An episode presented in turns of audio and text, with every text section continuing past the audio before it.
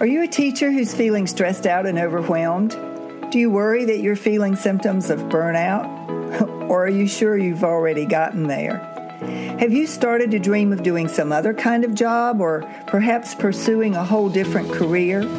But you don't know what else you're even qualified to do? You don't know how to start a job search? You just feel stuck?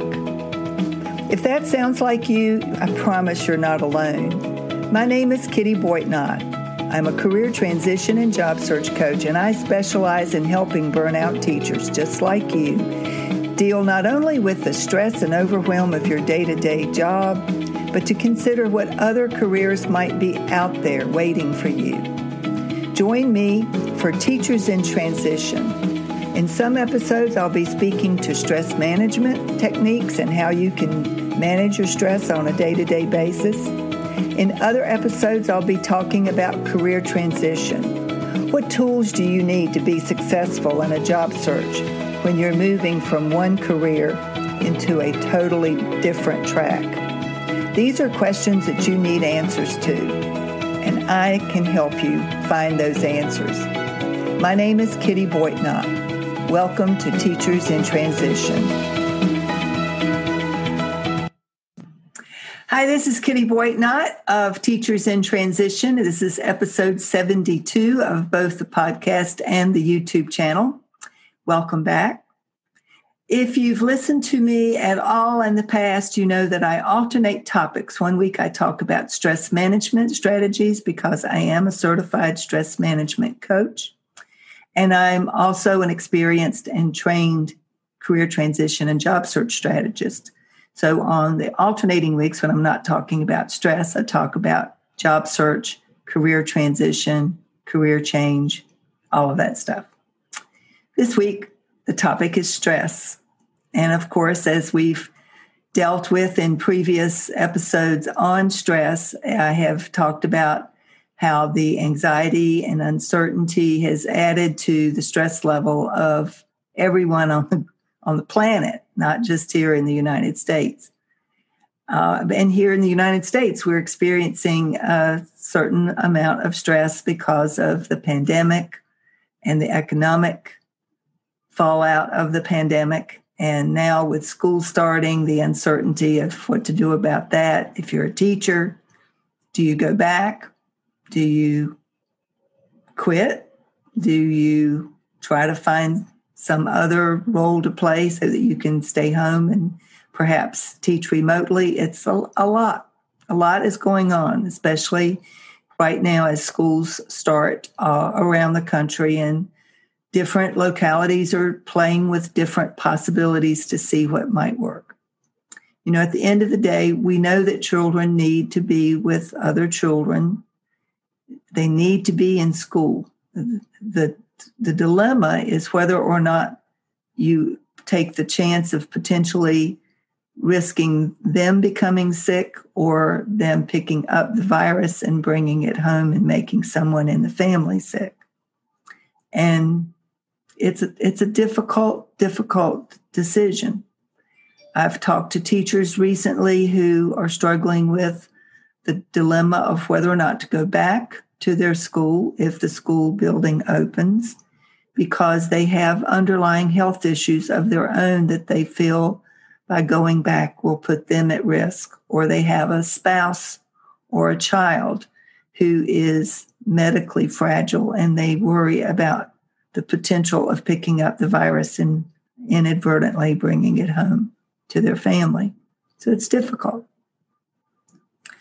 I've talked in the past about how the main way to manage our stress is to let go of those things that we cannot control and concentrate on the things that we can. Actively do what we can to control the events in our lives that are within our realm. And then try to let go of the stuff that is outside of our control. But there's a lot that we do have control over, and that we need to think about whether or not uh, we have decisions that are, we're making good decisions and making decisions that we won't come to regret. And there's no easy answer to that. But what I would like to share with you today are some techniques for helping you to ground yourself in the present moment to stop the spiraling negative chatter that we tend to get caught up in in our heads. Oftentimes, stress comes from too much dwelling on the past, things that we have regrets about, resentments that we've dragged along with us like a suitcase because we can't simply let it go. Uh, juxtaposed against fear and anxiety and worry about what will happen in the future. And we do have some control over letting go of the stuff from the past. We may not have a lot of control over what happens in the future. But we absolutely do have control over what we do in this present moment right now. For example, you are choosing to listen to this podcast right now. That's a choice. And so, what I'd like to offer to you are some exercises, sort of practices, that can help you to stop yourself in the midst of a negative spiral, whether it's a worry about something from the past or anxiety about something from the future. Just stop. Be aware of those thoughts and stop yourself. And then do these five things, these five practices in this current moment. So, wherever you happen to be, stop, be aware of your thoughts, and then look around the room or if you're in your car, look, look, glance. Hmm, don't concentrate too much on anything but the road, but glance around. Name five objects that you can identify in the room. That will snap you right back to your present place and your present moment and can help to stop the negative chatter that's going on in your head that's causing you stress, causing you anxiety causing you to worry. Five things. As I sit here, I'm I'm looking out the window that's facing me and I see the houses of my neighbors and cars in the parking lot. There's a crepe myrtle tree that's just to the right of the window that I enjoy looking at because it's a beautiful pink color, almost a fuchsia color, the blooms. As I look around my office, I have a plant that I'm nursing back to health because it was in the dark for too long, and a puppy that's sitting next, sleeping for the moment, um, and another puppy here at my feet. So I, I just, as I look around the room, I, I can be grounded by the things that are surrounding me. And they can make me feel better just by focusing on those things as opposed to negative thoughts that might be spiraling around in the back of my head. Also, I mean, it, this is an exercise that focuses on your five senses. So, do you smell anything? Is is someone burning a candle, or do you have some incense that you could let burn for a little bit? Do you smell leftover aromas from last night's dinner or this morning's breakfast? What are the smells that you might be able to identify? What do you hear? Is there any music that you could turn on that you could listen to that might help you to relax? You know, music can be a great therapeutic tool.